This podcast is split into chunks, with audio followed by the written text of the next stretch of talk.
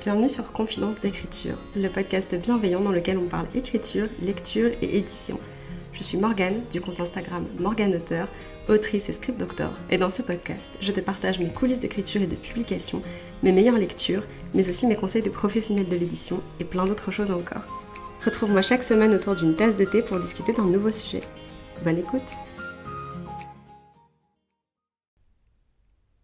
et bienvenue sur ce nouvel épisode de Confidence d'écriture. J'espère que vous allez bien et j'espère que vos projets se portent bien. C'est la fin de l'année, je ne vous apprends rien, je pense qu'on voit tous défiler le calendrier. On approche de la fin de l'année et aujourd'hui j'avais envie de tourner le dernier épisode du podcast qui sortira en 2022. Et j'avais envie de conclure sur une bonne note puisque j'avais envie de vous parler de mes coups de cœur littéraires de 2022. J'avais fait il y a quelques mois une vidéo, c'était le... Je sais jamais dans quel sens vont les mots, euh, Mid-Year Book Freakout tag, je crois que c'est dans ce sens-là que ça va, qui était en gros un tag qui faisait un petit peu euh, le point à mi-parcours de nos lectures de l'année, le livre qu'on avait préféré, le livre qu'on avait le moins aimé, celui qui nous avait déçu, celui qui nous avait subjugué, les couvertures les plus jolies aussi, il y avait je crois, bon bref.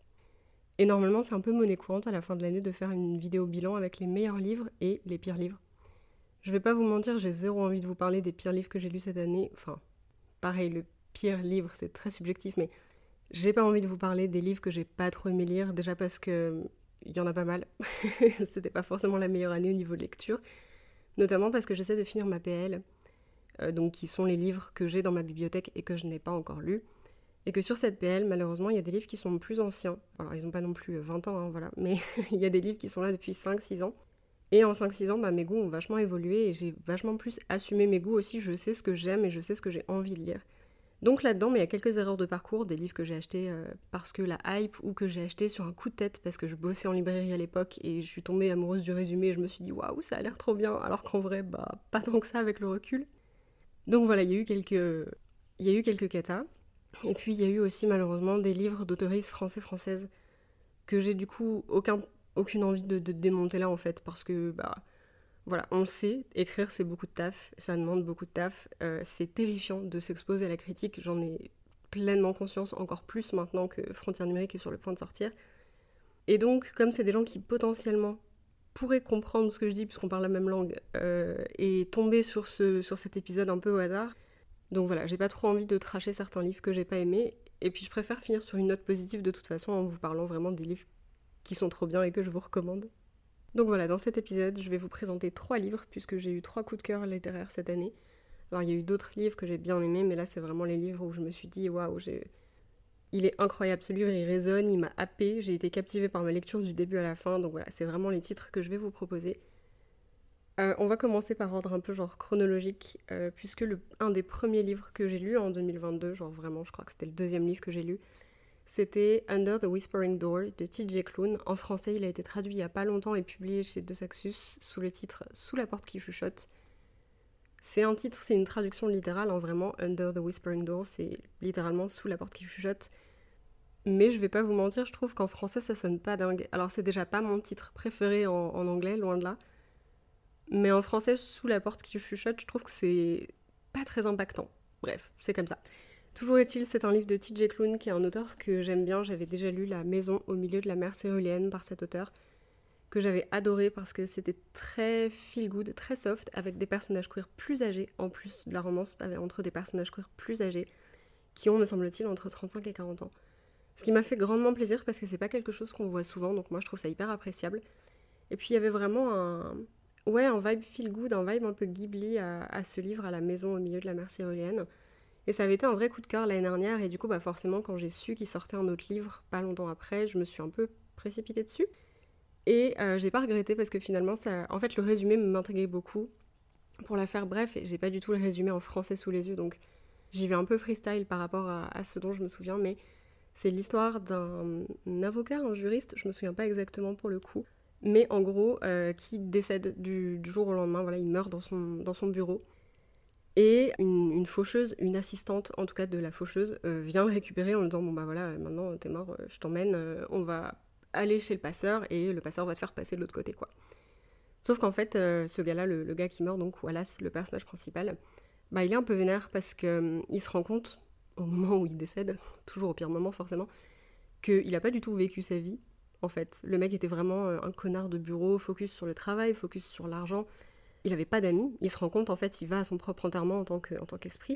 et il se rend compte qu'à l'enterrement, personne n'est là parce que les gens ont envie d'être là, en fait. Les gens sont là par obligation par rapport à, par rapport à voilà, ce qu'il faut, ce qu'il faut montrer en public, il fallait quand même qu'il soit là. Mais tout le monde crache un peu sur son dos, en fait. Et, et le gars se rend compte qu'en fait, il n'a pas du tout vécu sa vie et que ben, c'est hyper décevant de, de disparaître comme ça à 35 ans sans avoir fait ce qu'il voulait, quoi. Et du coup, euh, le passeur, c'est quand même un gars cool, il s'appelle Hugo.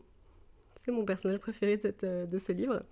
Mais euh, le passeur, qui est un humain, qui est capable de voir les esprits et de les emmener de l'autre côté, accepte de lui laisser une semaine pour faire tout ce qu'il n'a pas eu le temps de faire et qu'il voudrait faire avant de partir.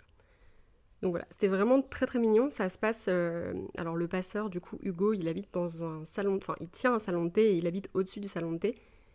Et au-dessus du salon de thé, dans les appartements un peu privés, c'est là qu'il y a la porte qui chuchote, qui est du coup l'endroit à travers lequel les esprits euh, passent pour aller de l'autre côté. Voilà. D'où le titre. C'était juste, je, sens, je, me sens le besoin de justifier ce titre, mais donc c'est de là que ça vient. Et du coup, euh, donc toute l'histoire se passe dans un salon de thé, puisque Wallace ne peut pas sortir du salon de thé, comme c'est un esprit et qu'il a plus d'attache dans le monde, il est rattaché au passeur et à la porte, donc il peut pas aller trop loin. Et c'est vachement soft parce que du coup, ça parle du deuil, mais d'une façon aussi très. Pas dramatique, pas tragique. Voilà, ça parle du deuil de façon très, en tout cas pour moi. Euh, ah, je trouve pas le mot. Cathartique. Le mot qui me venait en esprit, c'était cathédrale ou caricatural. Donc aucun rapport, mais je trouve que ça parle du deuil de façon très cathartique, de façon assez.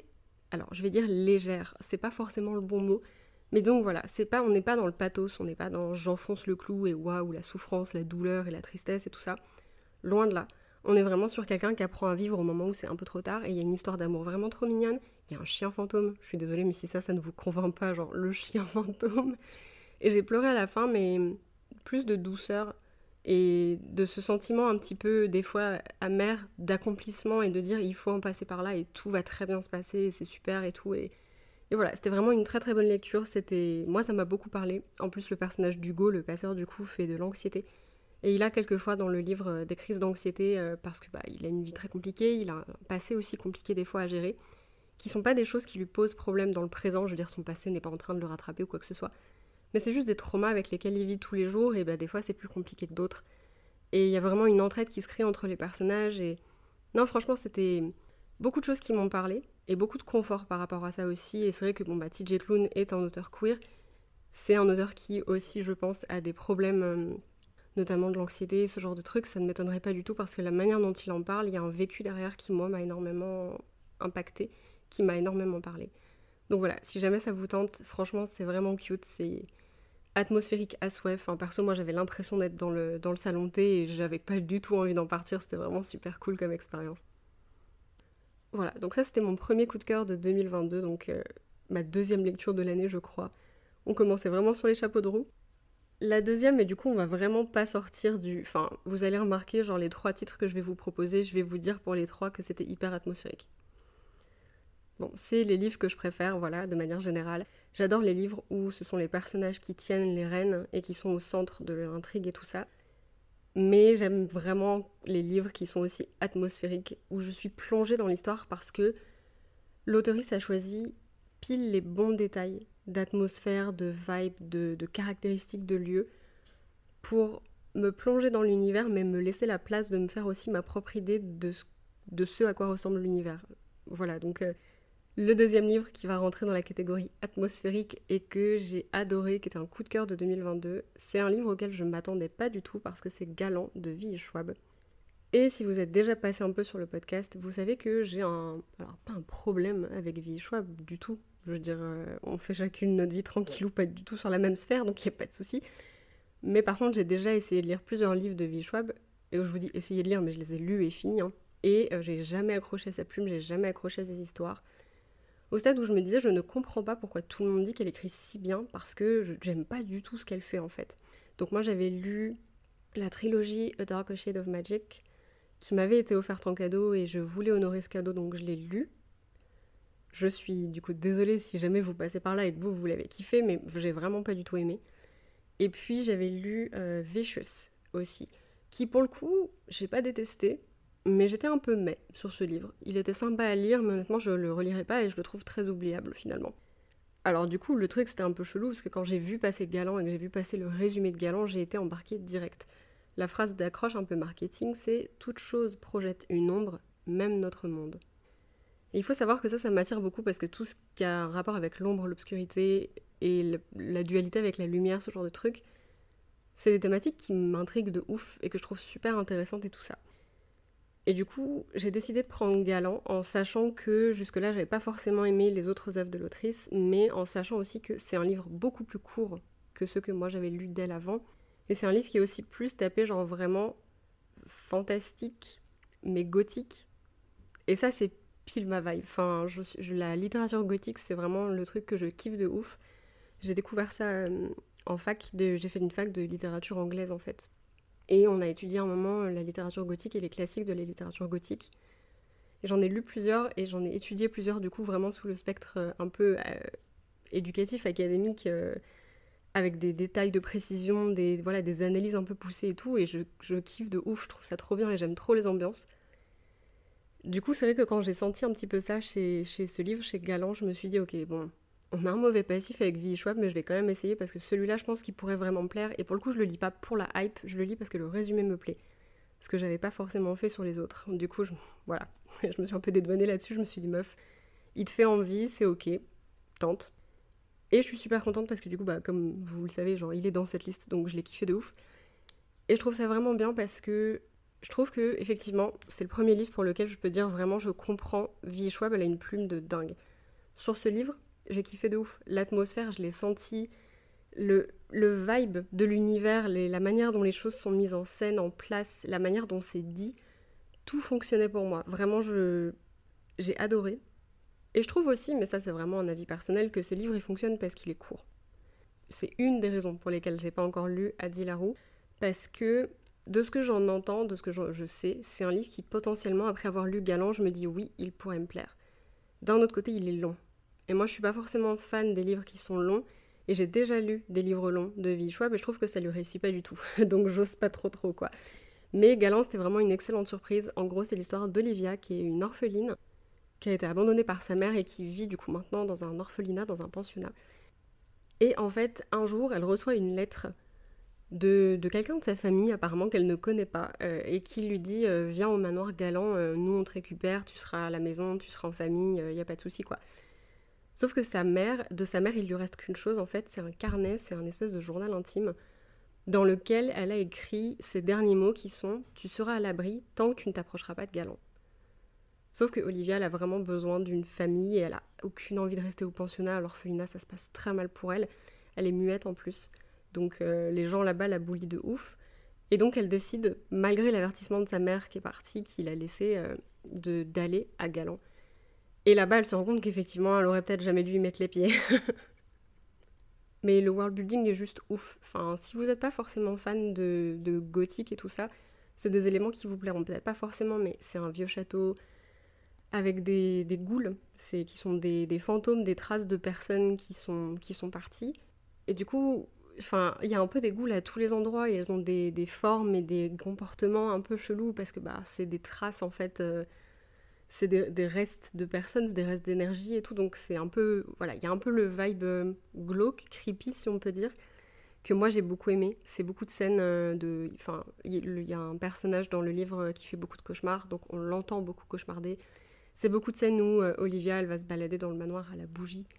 Tard la nuit, il y a des portes qu'on ne devrait pas ouvrir, qui sont ouvertes à des moments, on ne sait pas trop comment, on ne sait pas trop pourquoi. Et il y a aussi du coup euh, tout le truc avec l'ombre et la lumière où en fait il y a une porte dans le jardin, dans, le muret du jardin, qui paye pas de mine. Mais en fait quand on la traverse, euh, on se retrouve dans l'ombre du monde.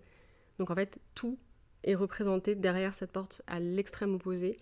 Euh, un peu comme l'Upside Down dans Stranger Things, si ça vous dit quelque chose, si vous l'avez vu, c'est un peu ça en fait. C'est une porte sur un autre monde qui est l'inverse exact d'une autre, et là-bas tout est noir, tout est en train de, mourir, tout a dépéri. Et là-bas, il y a dedans, il y a une ombre très particulière qui menace, euh, qui menace le monde. Donc euh, voilà, enfin moi j'ai kiffé de ouf. Ça lit très jeunesse, donc si jamais vous n'êtes pas forcément trop fan, moi j'ai kiffé, mais si jamais c'est pas trop votre truc, sachez que c'est pas non plus du young adulte qui tire vers l'adulte, quoi. Et mon dernier coup de cœur de 2022, du coup, c'est un livre que j'ai fini, enfin que j'ai lu et terminé très très récemment. Et c'est The Girl Who Fell Beneath the Sea de Axio, qui pour le coup n'est pas encore sorti euh, en français, n'a pas encore été traduit en français, me semble-t-il. J'aimerais vraiment que ça se fasse parce que bah, du coup, euh, moi je l'ai adoré et je trouve que c'est un, livre hyper euh, atmosphérique aussi et hyper intéressant. C'est l'histoire de Mina, qui est une jeune fille qui vit sur, sur la côte dans un village qui est ravagé tous les ans par d'énormes tempêtes qui sont causées par le dieu de la mer en fait.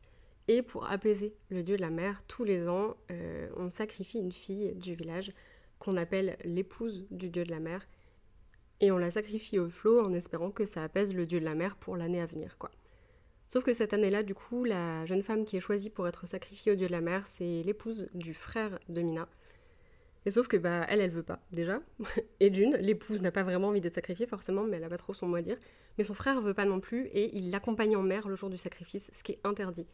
Et quand Mina elle voit ça, bah en fait elle se jette au flot et elle dit genre c'est bon, euh, c'est moi l'épouse du dieu de la mer, euh, sacrifiez-moi quoi. Et ça fonctionne et elle se retrouve dans le palais du dieu de la mer, sous les flots complètement. Et là, j'ai vraiment trop kiffé parce qu'en fait, je m'y attendais pas. Je partais vraiment sans rien savoir de ce livre, à part le mini pitch un peu désastreux que je viens de vous faire. Et en fait, je, m'attendais à rien parce que j'avais pas vraiment vu de critique de ce livre. Je sais que j'ai une copine qui l'a lu, qui l'avait pas forcément trop kiffé. Donc je me disais, bah ça va être une lecture sympa, j'espère. Je, ne sais pas, je croise les doigts. Et en fait, j'ai eu l'impression de lire Le voyage de Shiro, mais version euh, aquatique, si je peux dire ça. Et j'ai kiffé de ouf. Enfin, déjà, Le Voyage de Shiro, faut savoir, c'est mon film préféré. Euh, je pense tout film confondu, tout genre confondu. Il, il... Enfin, c'est vraiment un film que j'aime de tout mon cœur et que j'adore re-regarder. Et là, vraiment, genre, il y avait plein d'éléments qui matchaient au début. Et ça m'a vraiment emporté dans l'histoire, en fait. Enfin, littéralement, c'est l'histoire d'un personnage qui est humain, du coup, et qui se retrouve transportée dans le monde des esprits. Alors dans le cas de Shiro, elle est toujours sur Terre, dans le cas de Mina, elle est sous l'eau pour le coup. Mais en gros, elle découvre que sous la surface, il y a tout un village d'esprits et les gens vraiment sont des esprits. Mais c'est vraiment un village euh, comme il aurait pu en exister à la surface, mais avec des dieux, avec des esprits, avec des créatures, avec des fantômes, du coup, puisque tous les gens qui peuplent euh, le village sont des gens qui sont décédés, qui sont partis, et qui, du coup, genre, sont là sous forme d'esprit et qui vivent dans ce village. Il y a plein de détails hyper euh, atmosphériques, hyper particuliers. Par exemple, du coup, dès le départ, elle est emmenée dans le palais du dieu de la mer. Et sur le chemin, par exemple, elle va trouver une espèce de boutique complètement vide. A personne, il n'y a pas de vendeur et tout, mais par contre, dans cette espèce de, enfin, sur cette espèce d'étal, il y a plein de carillons, dont un qu'elle entend sonner euh, parce qu'il y a une espèce de vent invisible qui se promène et qui le fait teinter. Et en fait, ce carillon, elle le reconnaît parce que c'est elle qui l'a fait, il y a des années de ça. Et il est tombé à l'eau euh, pour euh, une raison que je ne peux pas vous expliquer parce que spoil. Mais en fait, c'est plein de détails comme ça, j'ai trouvé vraiment super joli. Genre, après, elle rencontre le dieu de la mer et, par exemple, dans le palais du dieu de la mer, pareil, il n'y a personne, c'est complètement vide, à part pour lui, du coup. Et il y a une salle dans laquelle il y a plein de petits bateaux en papier qui sont échoués comme ça euh, à côté d'une rivière. Pareil, il y a une raison pour laquelle ils sont là, il y a une explication derrière, il y a une signification. Mais je trouve que c'est tellement fort comme image, c'est tellement simple, mais c'est si bien mis en mots et c'est si bien trouvé comme élément de, de world building et d'ambiance. J'ai trouvé ça trop trop génial. Et bon, bref, du coup, je me suis perdue dans mon truc, mais donc elle arrive sous la mer pour euh, devenir l'épouse du dieu de la mer et en fait quand elle confronte le dieu de la mer, il s'avère qu'en fait il est endormi parce qu'il est victime d'une malédiction depuis plusieurs années déjà, depuis une centaine d'années, depuis le départ de l'empereur. Et en fait cette malédiction, bah il va falloir qu'elle trouve un moyen de la rompre parce que sinon le cycle va continuer encore euh, des années durant et chaque année il va falloir sacrifier une nouvelle jeune fille à un dieu qui est endormi et qu'on a un peu rien à foutre. Donc euh, c'était super intéressant. J'ai vraiment trop kiffé, comme je vous disais, l'ambiance, voilà, les éléments de décor qui sont donnés, je trouve ça tellement intelligent, je trouve ça tellement atmosphérique, ça propulse de ouf dans l'histoire et en même temps ça laisse la place d'imaginer tellement de choses autour en fait. Je sais pas comment expliquer, mais par exemple là vous voyez le truc avec les carillons, la boutique de carillons. Les détails des carillons sont là, il y a plein de choses et tout ça, mais pour autant on va pas nous dire voilà à droite il y a ceci, en face il y a cela et au 45 degrés nord et tout ça, qui sont des descriptions qui peuvent être hyper intéressantes aussi et qu'on retrouve parfois dans certains romans, mais qui sont moi des descriptions qui me bloquent de ouf parce que plus on m'en dit et moins je peux imaginer les choses et moins je suis dedans. Et là, il y avait vraiment, j'ai trouvé les bons éléments pointés du doigt avec la bonne ambiance et c'était vraiment hyper intéressant. Et j'ai beaucoup aimé les personnages, honnêtement. je m'y attendais pas forcément parce que c'est une romance. euh, Enfin, il y a de la romance du coup dans le livre, puisqu'il y a une histoire un peu de. euh, des fils rouges du destin. Donc il y a une histoire de romance. Et je pensais que j'allais pas forcément trop accrocher parce que c'est une romance hétéro du coup. Et en vrai, bah, j'ai trouvé les personnages vachement cute. Enfin, j'étais très contente de lire sur eux et tout ça. Et euh, il y en avait notamment deux euh, qui m'ont un peu fait marrer parce qu'ils avaient vraiment ce- cette dynamique de Grumpy Sunshine qui fonctionne pour moi très bien. Je suis très pigeonne pour ce genre de truc, ça me plaît beaucoup. Et je me disais, bon, il y a un petit truc queer derrière quand même, j'ai un doute. Et c'est jamais confirmé, infirmé et tout ça. Enfin, perso, moi je me suis fait toutes mes petites fanfics dans ma tête, euh, mais c'était très très bien. C'est jamais confirmé, mais par contre, il y en a un des deux qui à un moment qui flirte avec un autre garçon, c'est ça pour le coup c'est écrit.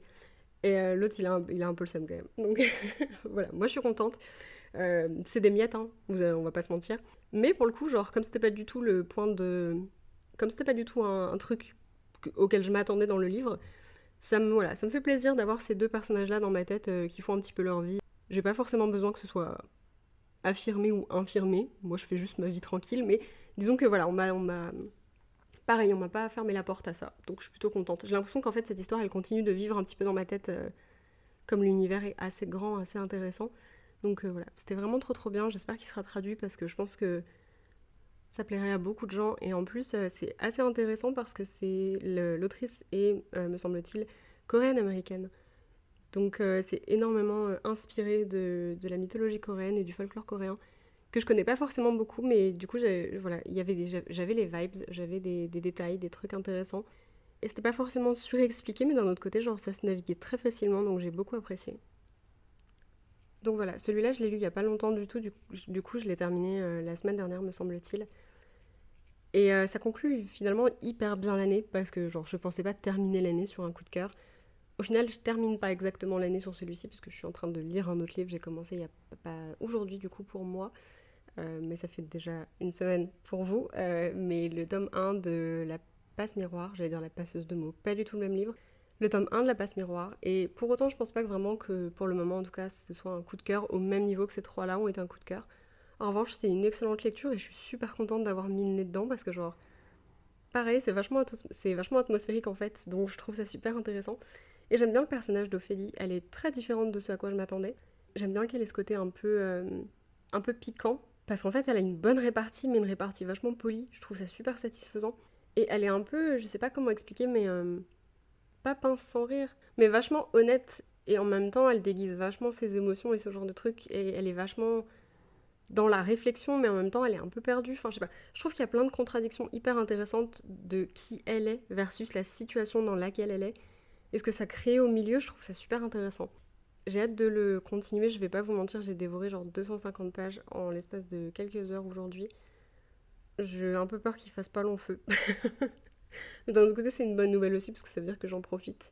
Mais du coup, je serais contente aussi voilà, de finir l'année sur cette euh, lecture-là parce que vraiment, c'est une bonne lecture. C'était un peu l'update du moment pendant qu'on y est. Voilà. Je sais pas si vous vous souvenez, mais en juillet, j'avais dit que. Enfin, j'avais fait une vidéo un peu, bah, du coup, le... c'était le Mid-Year Book Freakout Tag. Je crois que c'est dans ce sens-là que ça va à nouveau. Mais j'avais fait une vidéo là-dessus où j'avais dit je vais essayer de finir un peu les livres de ma PL. Et donc là, ben, le truc, c'est qu'il me reste euh, pas mal de briques, malheureusement.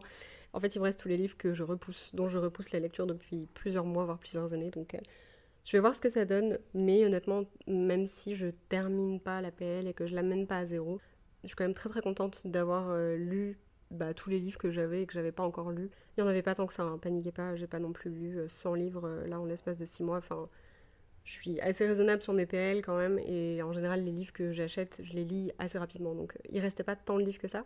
Mais du coup, il restait pas mal de livres que je traînais depuis un petit moment, ou des livres que des fois j'en ai acheté 4 d'un coup et j'ai pas lu les 4 d'un coup. voilà. Mais du coup, je suis contente d'avoir quand même un peu fait ce challenge, d'avoir un peu vidé ça.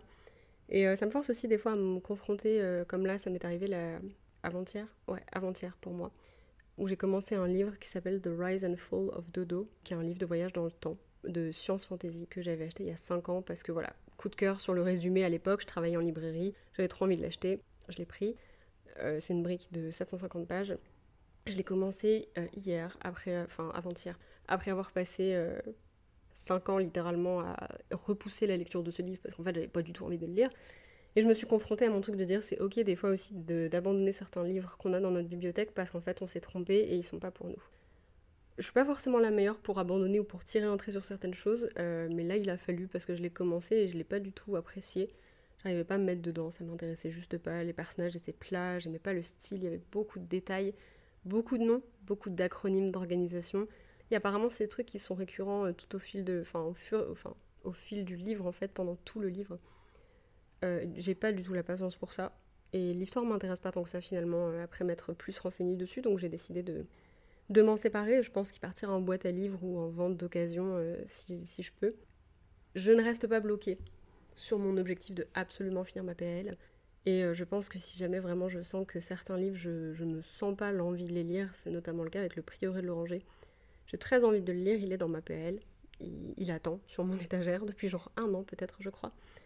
J'ai très envie de le lire parce que je pense que ça me pourrait me plaire, mais il fait 1000 pages. Et ça, ça ne me plaît pas. Et je pense que du coup, il faudrait que je sois dans un mood particulier pour pouvoir m'attaquer à ce bouquin. Et si le mood particulier il n'arrive pas dans les prochains mois, je veux pas m'empêcher d'acheter de nouveaux livres et de découvrir de nouveaux livres parce que j'ai pas lu celui-là et il fallait que je m'appelle elle soit à zéro quoi. Donc voilà, on va pas se stresser pour les chiffres, on essaie de pas le faire en tout cas. Donc là pareil, on se stresse pas pour cette histoire de finir la PL. Mais je suis contente d'en avoir lu une bonne partie, je suis contente d'avoir descendu le nombre de livres que j'avais sur ma PL parce que maintenant je me sens plus confiante et plus ok si j'ai envie de racheter des nouveaux livres, de découvrir de nouveaux livres. Parce que c'est vrai que, bon, c'est ce que je vous disais, quand j'achète un bouquin, si je ne le lis pas rapidement, c'est qu'en général c'était un achat impulsif et j'aurais peut-être pas dû le faire. J'ai envie aussi d'adopter plus pour 2023 cette attitude de j'achète un livre parce que si je pouvais, je le commencerais là maintenant tout de suite, parce que j'ai trop envie de le lire. Et je pense que les livres qui ne rentrent pas forcément dans cette catégorie sont des livres sur lesquels je réfléchirai un petit peu plus avant de les prendre parce que j'ai pas forcément envie de, surconsommer et j'ai pas forcément non plus envie d'avoir 50 euh, titres qui m'attendent quand je me tourne vers ma PL en me disant qu'est-ce que je lis après. Ça c'est un truc que je trouve euh, vachement angoissant donc euh, je préfère pas. Mais du coup voilà, je pense que ça m'aide aussi à, bah, découvrir comment être un petit peu plus réfléchi des fois par rapport à, mes achats et par rapport à mon envie d'acheter des livres. Parce que c'est vrai que des fois ça m'arrive comme plein de gens hein, d'être juste happé par la hype ou par une jolie couverture et au final, je me rends compte en rentrant chez moi, je range le livre et je ne touche pas pendant un an. je pense que maintenant que je connais mieux mes goûts, que j'assume mieux mes goûts, il faut aussi que je sois plus raisonnable, je pense, sur ce point-là, de vraiment genre acheter les livres qui me plaisent, qui me font là directement envie. Il y en a plein qui me font vraiment envie. Mais j'ai déjà l'impression d'avoir envie de lire tellement de livres et d'avoir si peu de temps pour le faire que je pense que si j'achète des livres juste parce que je les trouve beaux ou parce que la hype, je vais jamais m'en sortir avec les bouquins qui vraiment me font envie. Donc voilà, je vais apprendre à plus écouter mon cœur aussi euh, et, voilà, je pense que 2023 va être une année euh, de très bonne lecture aussi. Il y a d'excellentes sorties que j'attends en 2023, dont on reparlera peut-être prochainement. Il y a aussi des livres de Copen qui sont sortis là euh, fin 2022 que je vais pouvoir acheter en 2023, donc pareil, je suis trop trop contente. Voilà, ça promet de belles surprises, je pense, à nouveau. Sur ce, j'ai fait ma petite propagande livresque, je vais m'arrêter là. Merci beaucoup d'avoir écouté cet épisode jusqu'à la fin, j'espère qu'il vous aura plu. J'espère aussi que vous pensez à rester hydraté, ça arrive un peu tard dans l'épisode, mais voici le rappel hydratation. C'est hyper important, surtout buvez bien, vraiment, vous en avez besoin, votre corps en a besoin et ça vous fera le plus grand bien. Nous, on se retrouve la semaine prochaine pour un nouvel épisode, le premier épisode de 2023. En attendant, je vous souhaite de passer de très belles fêtes de fin d'année. On se retrouve l'année prochaine et surtout, bonne écriture.